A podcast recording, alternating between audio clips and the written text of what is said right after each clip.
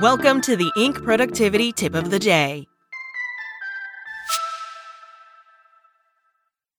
Another day is here, and you're ready for it. What to wear? Check.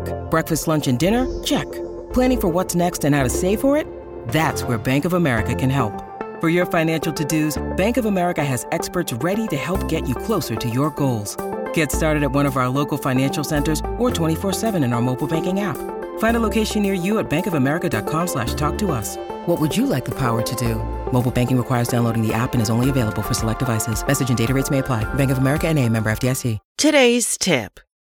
Emotionally intelligent people use a brilliant four-word phrase to rewire the brain and reduce stress.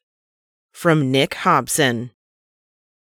It's a common antidote to dealing with anxiety, putting things into perspective. Sure, easy enough, right? Think again, Deepak Chopra. What does it mean to put things into perspective? It's expounded on from all corners of the internet, serving as the go to mantra for self help gurus. But as a behavioral scientist, I'm not sold. In most cases, it's a vague, blanket style statement that has little practical meaning. It doesn't do much at all to reduce a person's anxiety. And anxiety, we know, is best resolved through actionable coping based tactics. The emotionally intelligent see valuable insights in this four word phrase. They see what it really means when you say, put things into perspective. It begins with the brain, the anxious brain, and perspectives.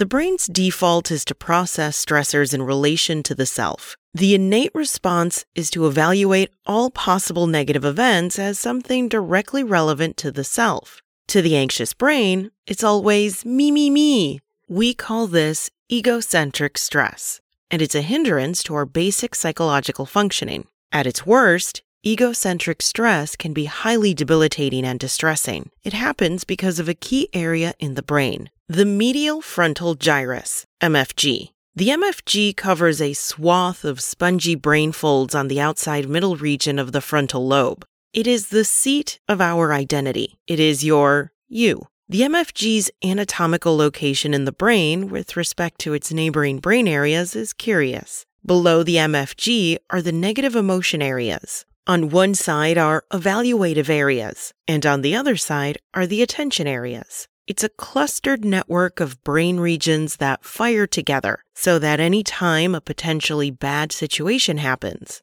it is automatically considered emotionally charged, emotion areas, judged, evaluative areas, focused on, attentional areas, and most of all, personally relevant, MFG region. This default structure of the brain can lead to rumination. A person may shift attention back to the anxiety over and over again, leading to a dysregulated emotion based processing. In fact, people suffering from depression tend to show patterns of hyperactivation in these brain areas. Back to our four-word phrase. Putting things in perspective ultimately means rewiring the MFG and its neighboring connections. It means engaging in strategies and tactics that separate the you from the anxiety, putting thing into time perspective. Scientific evidence says a highly effective way to pull ourselves away from the negative event and thus reduce anxiety, is to alter our perspective on time. We humans are highly skilled in mental time travel. It's called chronesthesia, and it's the brain's natural ability to be constantly aware of past and future versions of ourselves. It's believed to be the basis of human consciousness, what separates us from our closest primate relatives. It's important to understand that when we recall the past, or forecast the future. We do so in varying degrees of temporal, psychological distance. We can think of events that happened yesterday, a week ago, a decade ago, and so on. Likewise, we can imagine a future of tomorrow, next month, or 20 years from now. Not all temporal distances during mental time travel are equally effective for changing perspectives. Distant memories, forecasts are lived in the mind's eye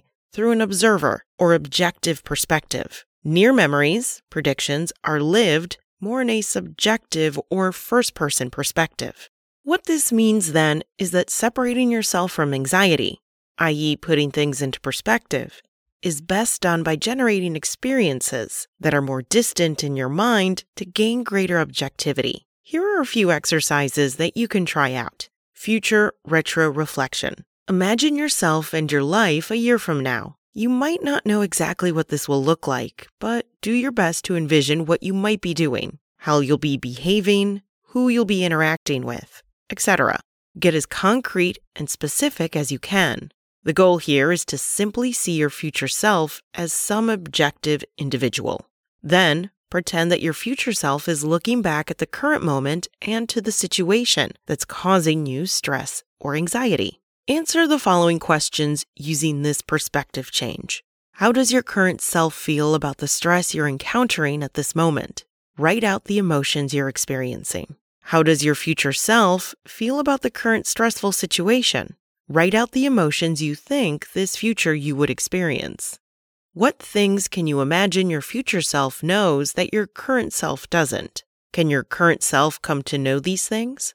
When you're experiencing stress, Pulling yourself out of the present is an effective strategy. It causes rewiring in the medial frontal gyrus, MFG, which allows you to see yourself from the past or in the future as more objective and less subjective. It results in your stress getting experienced in a more impartial, less emotional way. You're wiser through gaining a different view. So at this point, you've not just heard the line, put things into perspective. You've actually gone and done it. That's the real difference. That's it from Inc. Check back weekday mornings at 6 a.m. Eastern for more tips. Want to learn how you can make smarter decisions with your money? Well, I've got the podcast for you. I'm Sean Pyles, and I host NerdWallet's Smart Money Podcast. Our show features our team of nerds, personal finance experts in credit cards, banking, investing, and more – and they'll help you make the most of your money while cutting through the clutter and misinformation in today's world of personal finance. You'll get clarity on strategies to help you build your wealth, invest wisely, shop for financial products, and plan for major life events. Listen to NerdWallet's Smart Money Podcast wherever you get your podcasts.